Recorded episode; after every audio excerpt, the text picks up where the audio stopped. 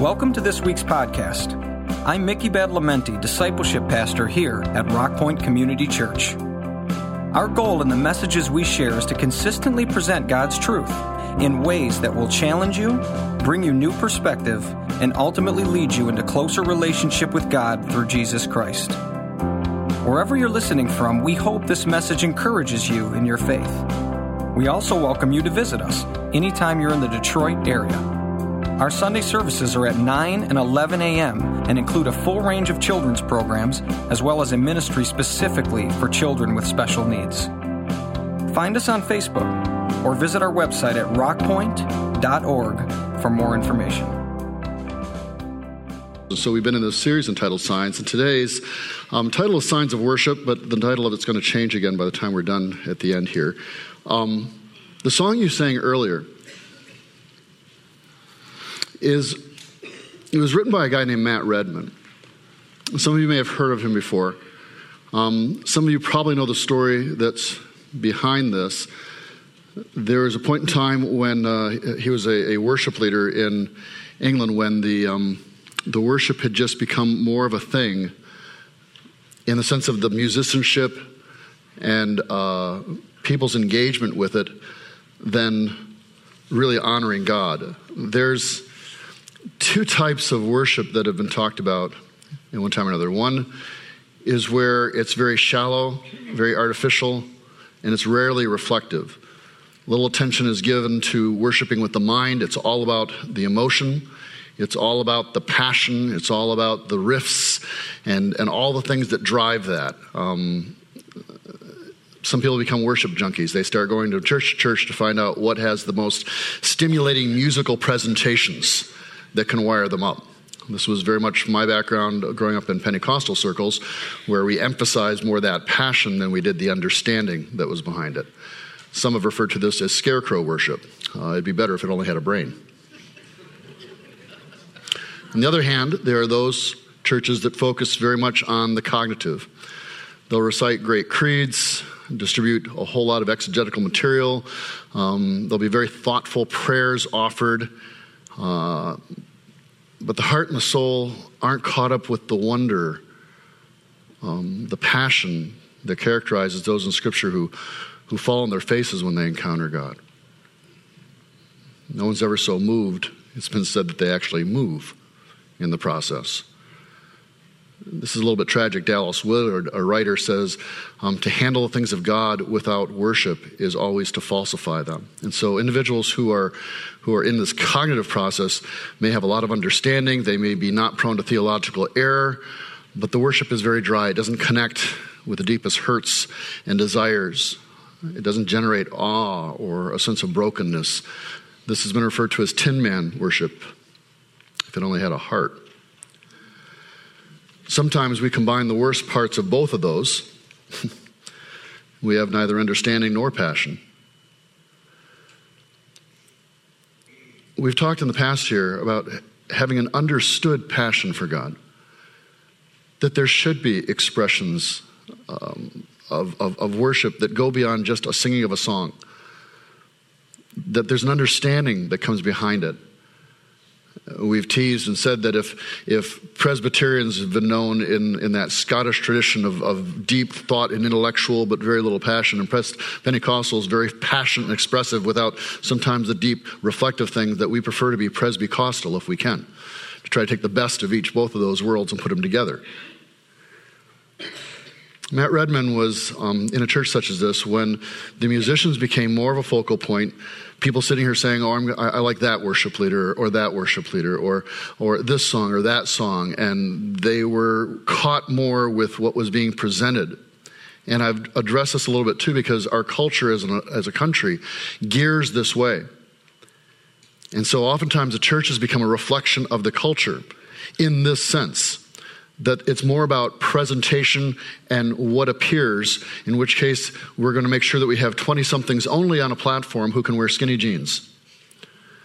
That we're going to make sure that, that there's nobody that, that happens to not reflect in a good fashion. We only have our best and our brightest and most excellent presentation there. And we've lifted up, as I said, as a result, some worship leaders and, and younger pastors who are in their 20s or 30s who really don't have a full understanding yet of some of the things.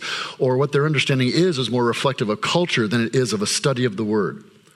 Now, having said that, the author of the song that we just sang was 25. He was a 20 something.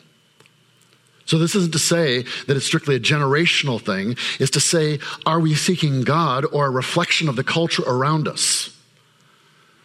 For those of you searching for a church, when you're searching for a church, is it simply a shallow expression of what's happening on the platform, whether it's the speaker themselves or, or the singers themselves? Is it simply a reflection of the culture around that, that has that American best and brightest and cleverest and cutest thing that's up there? Or is there something deeper that you can sense in the spirit taking place? Or maybe you are attending a church where, where that deeper thing is happening, but you're not sensing it because you're not approaching it with a heart of worship. Matt Redman, 25 years old, the, the pastor basically has said that, look, at, we're going to just stop what we're doing here. He said that he felt like they lost their way. And so he told people the next few weeks at church when you arrive, there's not going to be a sound system or a band. It's just going to be us with our hearts and our voices and our Bibles. And it was out of this experience that Matt wrote this. He said literally, the song is literally saying what happened when the music fades, all stripped away, and I simply come longing just to bring something that's a worth that will bless your heart. He said that's just a reflection of it. But what happens if you strip away everything? Do we still show up? Do we still find a level of engagement? Is there something wrong with having? There's nothing wrong with those items. It's a matter of how we engage them. We were recently involved with some student ministries that have been very engaged in the high schools.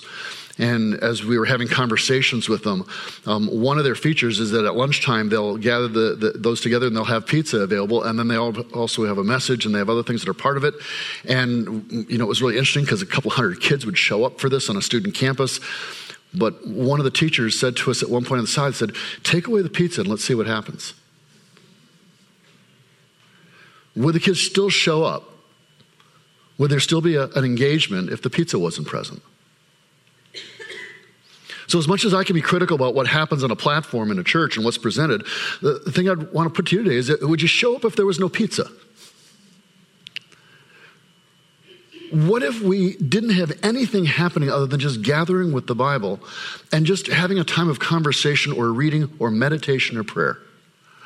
Now, I'm not advocating that because I think there's something about music, I think there's something about all these other features that are important. But if we become dependent upon them, for our worship in the sense that they are now expressing our worship and we're just kind of receiving that passively. That is not worship as a congregation. And my roots would say, Can I get an amen on that? We're able to respond and engage, not in a way that's distracting, but, but it's supposed to be a level of engagement.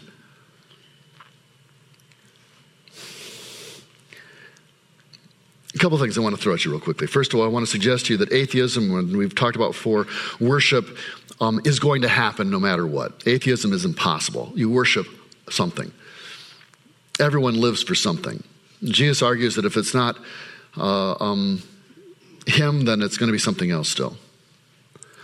There was a writer, uh, David Foster Wallace, brilliant writer, uh, committed suicide. But he gave a very famous commencement address in which he said this uh, to a graduating class. He said this, this, this guy who actually kind of got dark. Because here's something that's else that's true, he said. In the day to day trenches of adult life, there's actually no such thing as atheism. Everybody worships. The only choices we get, we get is what to worship. And pretty much anything you worship will eat you alive. If you worship money and things, if they're where you tap real meaning in life, then you will never have enough. Worship your own body and beauty and sexual allure, and you'll always feel ugly. And when time and age start showing, you'll die a million deaths before they finally plant you. Worship power. You will feel weak and afraid, and you'll need ever more power over others to keep the fear at bay. Worship your intellect, being seen as smart, and you'll end up feeling stupid, a fraud, always on the er, verge of being found out, and so on and so on. So the reality is, we're going to worship no matter what. How do we worship? What motivates our worship? Do we worship God out of, out of a sense of duty or delight? In our area here, um, a lot of uh, Eastern European and other influences that have been here. And I've come across a few situations where uh, marriages have been arranged, whether it's been Eastern European or, or uh, um, uh, Indian or, or other things of that type or another. And there was a commercial that was on years back, I think, where a young man had committed to such a, a marriage, sight unseen. Uh, and he's going to the airport with his flowers to meet his bride, but he's really not very happy about this. He's been Americanized enough to know that he has his own desires and passions, and he's never met this woman before. And so there's a, a sense of, of gloom going forward until he sees her get off the plane, and she is the most curvaceous, beautiful babe that ever walked, evidently. And suddenly his whole attitude changes as he gets to engage her in conversation, as he gets to go past the surfing, gets to know who she is, suddenly you realize that he has, in fact, scored a very good deal and is marrying above his level. In the same way, when we approach God, do we approach it without an awareness or just a sense of duty? We show up because that's what we're supposed to do and, and we walk through this as some kind of semi moral beings? Or do you know who it is that you worship? The young man, upon engaging the woman and going past the surface beauty, finds her to be a delightful person. And they marry and they become one, and there's something fantastic that develops out of that. Do you worship out of a sense of duty, or do you worship out of a sense of delight? Do you worship out of a sense of just having to do those things, or do you know who it is that you worship? Do you understand that you're not just worshiping your best buddy, but you're worshiping God? Whole nations tremble and fall down before? Ralph Waldo, uh, Waldo Emerson tossed out another thought in regards to this. He says, What we are worshiping, we are becoming. What we are worshiping, we are becoming. In other words, our deities shape our identities, he says. It's been referred to sometimes as Emerson's Law. So, whatever it is that you focus and, and make the center point of your life shapes who you are. Uh, um, Charles Darwin, Darwin, you guys have all heard of me. He wrote in his autobiography, quote, My chief enjoyment and sole employment through life has been scientific work. He adds, I'm never idle, um, as it is, quote, the only thing which makes life endurable to me. And what did the effect of all this scientific study on Darwin have? Uh, up to the age of 30, he says, Poetry gave me great pleasure, and I took intense delight in Shakespeare. But now, for many years, I find it so intolerably dull that it nauseates me. My mind seems to have become a kind of machine for grinding general laws out of large collection of facts. This loss is a loss of happiness, he writes. I became, quote, a withered leaf for every subject except science, which he writes and says he saw as a great evil, quote unquote a withered leaf. Now consider a guy named Jonathan Edwards. He was an influential pastor of a century or so ago. At age 19, Edwards wrote this, quote, resolved to cast my soul in the Lord Jesus Christ, to trust and confide in him, and consecrate myself wholly to him. Later in his life, um, Edwards reflected on how this object of worship uh, had affected his soul over the years, and he wrote this, quote, it brought an inexpressible purity brightness, peacefulness, and ravishment to the soul. In other words, it made the soul like a field or a garden, Edward writes. So you have two gifted men. One becomes a withered leaf, the other a garden. And the object of their ultimate devotion shaped the very different kind of men these two became. What is it that you're worshiping? What is shaping you? If we're truly knowing who God is, if we're truly engaging Him, then increasingly we become more like him. So, one of the questions I guess I'd ask to have you gauge on this scale is Are you more like Jesus in this year of 2020 than you were in 2019, or less, or staying the same? It's an indicator of your understanding and of your worship.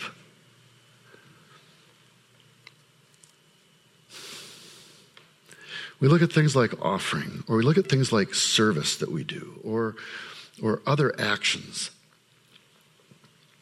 But there's a passage of scripture that you need to have drilled into today. And so I want you to, to look at this passage. It's Hosea, a prophet in the Old Testament. chapter 6, verse 6. And in this, God is saying, For I desire mercy, not sacrifice. An acknowledgement of God or knowledge of God rather than, than burnt offerings. Why is this passage important? One is it's, it's really telling what God wants. I mean, if you're engaged with anybody, do you, eh, one of the most difficult things is knowing what do they want? You know, what, what, is the, what are the needs? How can I express my affection in a way that'll have impact and that'll have meaning? Ladies, we, we agonize over this at Valentine's Day for those of us that are caught up with the drudgery and slavery that is Hallmark holidays, okay? You know, when birthdays come along or something else, what, what does a person want? What will, what will do that thing? And, and, and the best gift is that that is rooted in the knowledge of the person. I learned a long time ago giving my wife Black and Decker things doesn't work. doesn't ring the bell. Doesn't make a mark. And so I've cheated over the years in this way. When we're out somewhere and traveling somewhere, and I notice that she observes something, I will get that item when she doesn't know that I'm getting that item. And then I hold on to it, sometimes for a year. Sometimes just long enough so that she has no awareness it could possibly be in existence. I'm good for the next two years right now. Okay? And that way I don't have to run, especially because Christmas time I tend a little bit crazy anyways, and so this helps me out in that sense. Years ago, my oldest son, who is an artistry and music, we gave him a, a, a, really nice guitar years ago. In fact, interestingly enough, and let me, let me back this up. We were actually in England listening to Matt Redman in a worship conference they were at. Jake and my son Tal and I. And Matt shared a song that we're going to sing a little bit later. And it was brand new at that time. It may have been the first time it had been presented for all I know. It's the first time I had ever heard it. And it was in that setting that um, I came across this guitar that was there that was being offered um, by an Irish salesman and I purchased it for, for my son. It, it's become a treasured possession. I knew it would be something because I knew him that it would be that way. That's not why I'm telling you the story. This last Christmas, we haven't done a whole lot of major gifts anymore. We've, we've instead said we're going to spend time together. And so we've tried to take a week together someplace. And that's supposed to be um, the cost. Okay, so we save that way. But we try to get something small, at least occasionally, for somebody some notion, some indicator. But Tal had an interesting idea. And the moment he said it, it caught me. I, I don't know if this will translate across. My younger son Paxton plays uh, keyboard and guitar a little bit as well. That's not his identity in the same fashion but it's still something that he enjoys. And he had actually taken my old guitar, my first guitar, an old Yamaha, up with him to school. He let me know he took it later. but at least it wasn't my really nice ovation, okay? That was a $3,000 guitar. This one's like $200, $100 from way back. Beat up as all get out. I'd actually carved a, a name for it inside it one time. It's bad. But Tal knew Paxton enough to know and so there was a guitar made of a certain wood that would have particular meaning because of some history. And this past Christmas, at Tal's direction, we purchased this and gave this to Paxton. Completely destroyed him. Totally destroyed him. Tal's knowledge of Paxton in guiding me in the giving of that gift was rooted in the understanding he had of him. And as a result, that gift had profound meaning and put a marker on that Christmas. The degree to which we offer worship, the degree to which we offer the gifts that we bring, need to be rooted in the knowledge of who we're giving it to. The beginning of your worship has to begin with an understanding of who God is. Do you understand this? Do you hear this? your worship begins with an understanding of the object of your worship. This is why it's important for us to look at Hosea chapter 6, verse 6, when it says, And God's saying what he desires. You men are stupid. If your wife comes to you and says, This is what I want, and you ignore that come holiday time, you deserve everything you get, or actually don't get from that point on. So when God comes to us and says, I desire mercy, think about that. I desire mercy, not your sacrifices, not those ritual things that were offered up before, and it doesn't say instead of, but before tithes and offerings before acts of service, before any of these other things he's saying, not to say they shouldn't happen, but he's saying, I desire mercy before any of that. And then he says, acknowledgement of God rather than burnt offerings. In other words, how we interact with each other matters to him. Am I the only one that finds human beings annoying and irritating?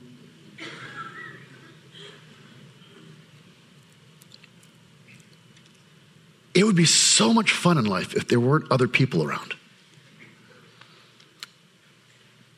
But their engagement shapes us in who we are and how we are up close. And, and probably nothing else like marriage does that because the, the closeness of that sharpens or shapes or cuts you more deeply than anything else. Hosea says, says this, and Jesus repeats it twice in the New Testament. In Matthew chapter 9, verse 13, he says, But go and learn what this means. I desire mercy, not sacrifice, for I have come to call the righteous, not the righteous rather, but sinners. He had sat down with Matthew. Matthew had just accepted Christ, and, and Matthew's a tax collector. And so he goes over to Matthew's house for a party with all his tax collector friends. And the Pharisees challenge that and say, What are you doing hanging out with these sinners out there and stuff? And his response, he says, Go and learn Hosea, you read the scripture. Did you not read this passage about mercy over sacrifice? For I've not come to call the righteous, but sinners. You're, you're killing these people off with your distaste and you're, you're shoving them away instead of engaging them. Now, sometimes we shouldn't engage if we share the same weakness. So, for those of us who are in the process of coming out of certain relationships, that, that, that may be a good reason to preserve. But to write off entire groupings of people, he's saying, no, and he quotes this passage. Later, Jesus is walking with his uh, disciples and they're going through a wheat field. And as they're going along, the guys are hungry. And so they break off some of the, the heads of wheat just to have a little bit of granola, a little snack, okay, along the way. And again, they condemn the apostles and, the, and, all for doing this as a way of shooting at Jesus. And he quotes again in Matthew chapter 12, verse 7 If you'd known what these words mean, I guess they didn't get it three chapters before. He's repeating it. I desire mercy, not sacrifice. You would not have condemned the innocent. They're saying, look at your guys are illegal because it's Sabbath day. It's a day of rest. You're not supposed to do any work. And they are harvesting the grain. Okay, there's a difference between snapping a few things off because you're hungry and harvesting the grain. Does everyone understand that? Okay? Big difference.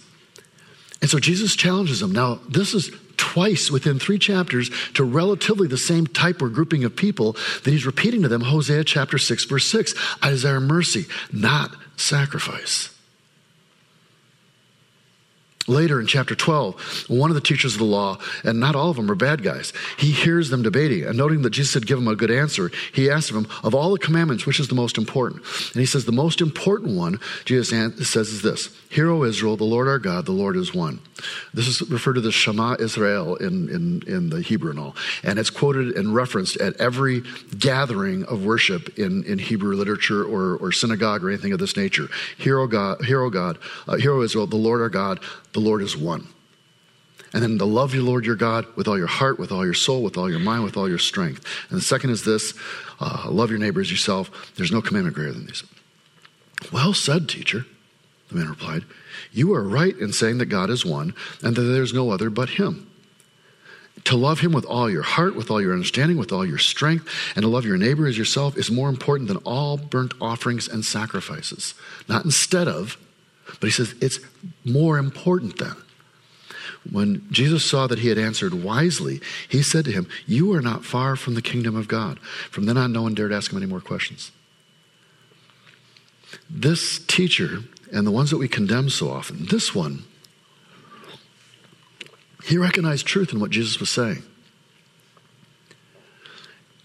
And there was something that stirred in his own heart and mind. And he identifies with this. So you have at least three situations that Jesus is encountering teachers, people who know and understand the scripture. Twice he has to correct them and say, Don't you know the prophet Hosea and what God says? The third time he encounters somebody who has a deeper understanding. And this person he validates, this person he encourages because he's grasped something. Beyond just the knowledge, he has some kind of a relationship with God. And Jesus says that you're not far from the kingdom of God. How far are you from the kingdom of God? Do you just worship blindly without understanding? Or do you maybe have understanding, but you hold back any passionate expression of any kind? Or do you have neither? And you're here out of duty without any knowledge or understanding whatsoever. And I don't say that to condemn you, I say that with a sense of, of compassion and sadness for you. This passage of Hosea, it comes back, obviously, to the writer himself.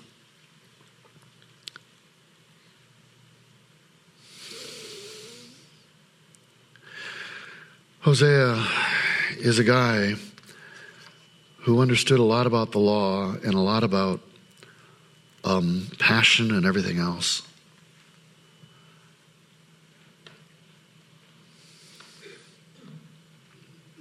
He was required to marry a, a woman by God's direction who had a sexual addiction, amongst other things.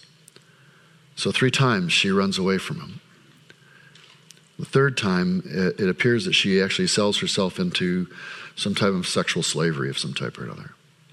He has to actually go and redeem her. He has to pay a certain amount, way beyond his means, to bring her back into the household. Now, this is really extraordinary considering the fact that under the law and under the rules, um, she should have been executed or stoned after the first departure. Instead, he pursues her and brings her back. Then the third time, he actually pays to get her back. And God's purpose in doing that was to have some sense of an understanding of, of how He loves us and cares for us. That yes, there are rules, there are ramifications for our actions, there is fallout from what we do. But he desires to go past that to redeem us and to draw us in in the same way as Hosea did for this woman. So when Hosea is sitting here and writing that God desires steadfast love and not sacrifice, the knowledge of God rather than burnt offerings. And he's dealing with his own relationship with his own spouse, his own wayward spouse. There's a sharpness to what is happening here. And he was trying to relate to Israel itself because the picture that's painted in Hosea of Israel is one of a nation that is truly in decay. It's a very dark picture. He says that their godliness was basically an empty form, a hollow shell. And in place of lasting inner character, they had substituted this, this outward actions. In Hosea chapter 6, verse 4, he says, What can I do with you, Ephraim? What can I do with you, Judah? Locations in Israel. Your love is like the morning mist, like the early dew that disappears. It doesn't stay, it just, it just fades, it's just insubstantial. In Mark chapter 7, verse 6, Jesus talks about Isaiah's prophecy and said he was right when he prophesied about you hypocrites. These people honor me with their lips, but their hearts are far from me. They'll sing songs, but there's no heart to heart connection. The prophet Joel speaks into the moment in, in the second chapter and 13 verse, and he says, Rend your heart and not your garments. Return to the Lord your God, for he is gracious and compassionate, slow to anger, abounding in love. He relents from sending calamity. In other words, instead of tearing your garments and trying to show that you're broken, he's saying, Rend your heart, offer that up. David speaks in, in, Psalm 51 My sacrifice, O God, is a broken spirit, a broken and contrite heart, you, God, will not despise. More and more, I'm increasingly drawn to those individuals that would be identified as broken. And by broken, I don't mean necessarily dysfunctional. I mean people that, that the first thing when we encounter God is a sense of brokenness if you encounter everything that is pure and righteous and holy in the universe and you realize you're not, when you encounter that, it breaks you. It's Isaiah encountering God and saying, Woe unto me, for I'm a man of unclean lips and from a people of unclean lips. I can't even stand in your presence. This is why whenever God shows up, people fall over or, or fall to the ground or are struck on. If we encounter God, He's not just your cuddly little koala bear, He's God. And so the first true thing of encountering him is a sense of brokenness, of being shattered. And out of that shatteredness, we are reformed. We are reshaped in his image as we continue to draw close to him and worship and engage him. I said the name of this communication needs to change. This is not signs of worship, it should be entitled Signs of Affection. That's what worship is. Do you have those signs of affection in your life? Another term for worship means literally to kiss the face of God. I'm not going to model that out here with one of you for, for you should be relieved over that. But think of what that's saying. Think of what's that saying. That worship isn't some distant kind of intellectual exercise nor is it just dancing and prancing and yelling and screaming, that it means to come close, that it means to become intimate, to look into the eyes of God, to engage, to come that close enough that we can smell his breath, that he can smell ours. That's enough to both terrify us and to bring us joy as we realize that we're accepted by this incredible being. The Jews had different ways of worshiping. If there's a, in a couple of weeks, we're going to be taking uh, 41 people to Israel. And those of you that are going to be going, you may see this on the plane, on the final leg into uh, Tel Aviv. you might see someone that'll get up and they will pull a book down from up top and, and they will put on a robe of some type and, and they'll have uh, uh, leather things that they'll strap onto their arms or strap onto their forehead and they'll begin to pray and they'll walk the aisles of the plane doing this. And in the leather boxes are scriptures, and it goes back to a book of uh, in Deuteronomy that says when you worship, basically to, to keep these scriptures, or these things ever before you. One of them is Shema Israel, Lord our God is one. And they'll have little boxes here on their forehead, so they'll constantly be remembering it. And they'll be praying and walking the aisles. And they'll do this several times during the flight if it's a long flight, because they worship God all the time. You may see somebody who's sitting in their uh, seat and they'll be reading their scripture or they'll be in prayer. And as they're praying, they'll be going like this the entire time. There's a phrase that says that, that, that the candlestick of God is the soul of man. And this type of style of, of, of worship in Jewish circles is referred to as davening. Now, we actually have a keyboard player occasionally named Davin. Nothing to do with him, okay? But davening is this type of of trying to emulate the flicker of a flame on a candle. That my life is a light and an action before God. Worship is not just about singing a song. It's not just about, about um, giving an offering or doing an act of service. It has to do with our posture and our, our attitude and our knowledge and our understanding and our relationship. It all flows out of that. It's not a duty that has to be done, it's a desire. For some of us, that means that we raise our hands in worship. We're open and free before God. We don't care what anybody's thinking about. We're open and free and receiving of God. Some of us are, are that way, but we're just a little bit more low key, and that's okay too. It can mean, as it does in Scripture, where, where people are moved physically, in other cases, where they're down on their knees, or where they literally lay prostrate before the face of God.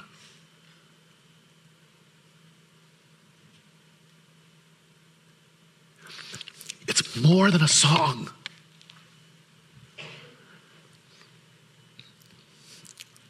That 25 year old kid was right. It's more than a song, it has a far deeper reason and meaning. Rend your heart, not your garments. Return to the Lord your God, for he is gracious and compassionate, slow to anger and abounding in love, and he relents from sending calamity. My sacrifice, David says, is a broken spirit and contrite heart. That you're not going to despise. Micah, another prophet of the Old Testament, says, What is it that you want of us, God? I just want to know you. What is it you want? How can I please you? I offer sacrifices all day long. I do acts of service. I, I give my tithes and my offerings. I sing songs. I do all. What do you want? And he tells us in Micah chapter 6, he says, With what shall I come to you, Lord, and bow myself before the God on high? Shall I come to with burnt offerings, with yearling calves? Does the Lord take delight in thousands of rams and 10,000 rivers of oil? Shall I present my firstborn for my rebellious acts? What do you think, Tal? No? Okay the fruit of my body for the sin of my soul? He has told you, O oh man, O oh woman, what is good. And what does Lord require of you? But to do justice, to love kindness, and to walk humbly with your God.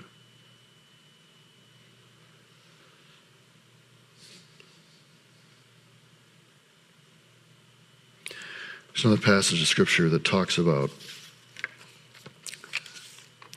and this will be the last thing I'll say to you. It's found in Philippians 3:19. It says their destiny is destruction, their God is their stomach, and their glory is their shame. Their mind is set on earthly things.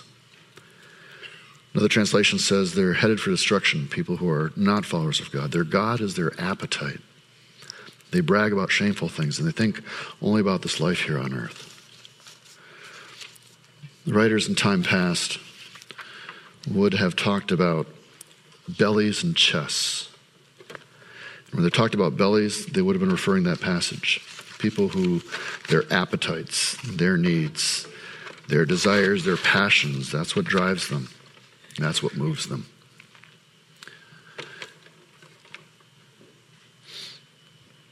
A lot of the um, current worship styles increasingly are feeding more to a concert level, more than is focusing attention upon God. And so our songwriters, our preachers have become celebrities.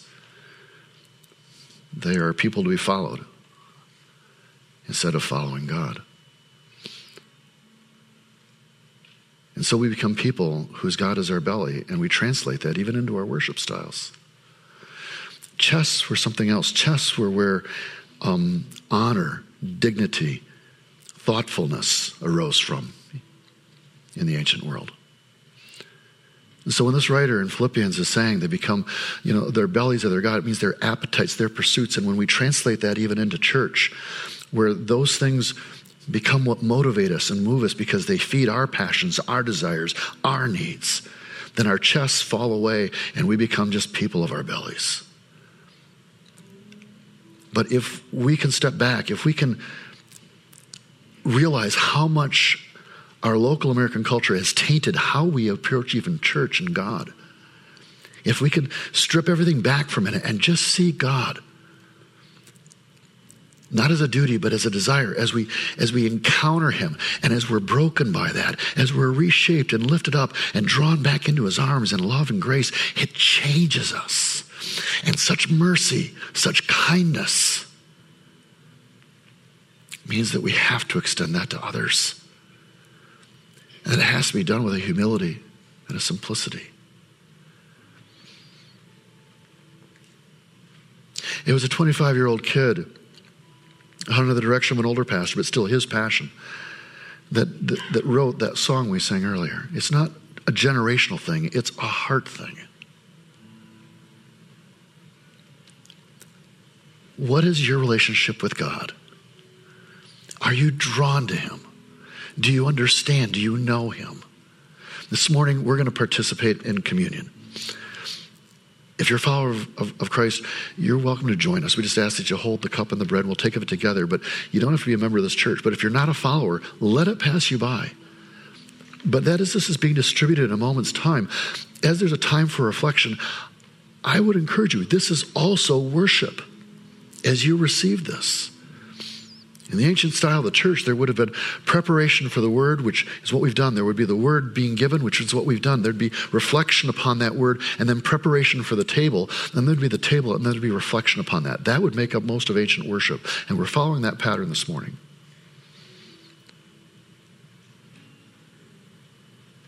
And there's a song that's going to be sung while this is being done, and it's a very, very old song. But it's deep with good theology. So it's a good, thoughtful song. It stirs your thinking, and it should. And from that, we're going to move into uh, another type of worship that, that I would hope would stir your passion and your, your heart as well, too.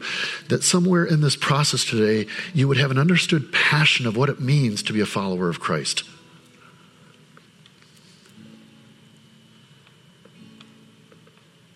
But if I were the Holy Spirit, and you can thank God that I'm not, I would be walking these aisles and these seats, and I'd be looking for signs of affection, signs of an understanding.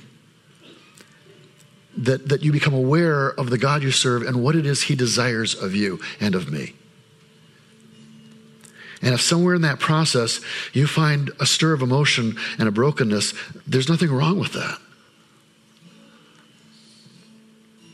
Or if there's sudden click in your mind of understanding.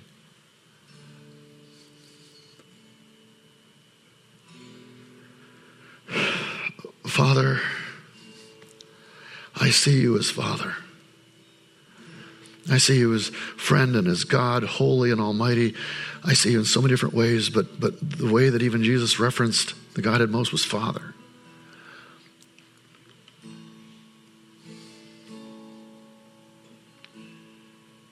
And I find a brokenness because I know that I've not achieved everything that you would want me to achieve in the way that you wanted me to achieve it. But I do know that you love me and that you care for me, and I am in awe of your holiness, of your truth, of your goodness.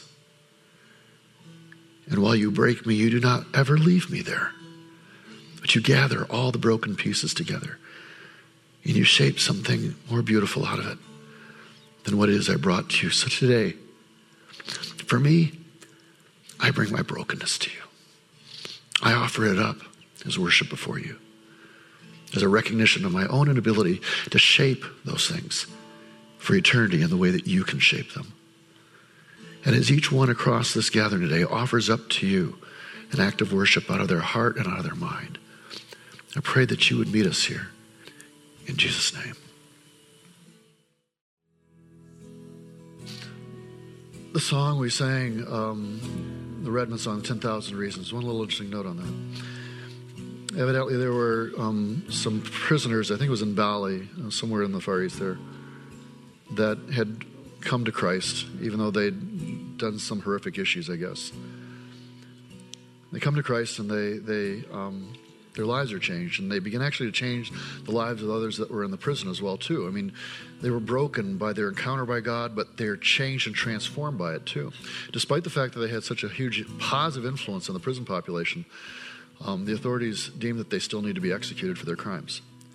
So this group of men were brought out to evidently a firing squad of some type or another. And as they're about to be shot, they were singing 10,000 Reasons Why.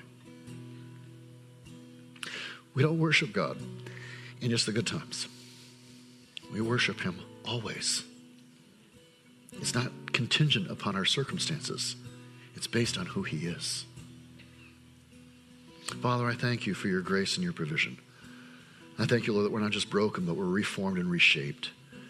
Lord, I know you move amongst us looking for signs of affection. I pray that you'd find it in us, Lord. As we come to move past duty to an understanding of who you are, that it would change how we are, and that we would do justice, that we would love mercy and kindness and extend that to people around us, and that we'd walk humbly with you, Lord. Guide us in these things, we pray. Let they be true in us. In your name we pray. Amen.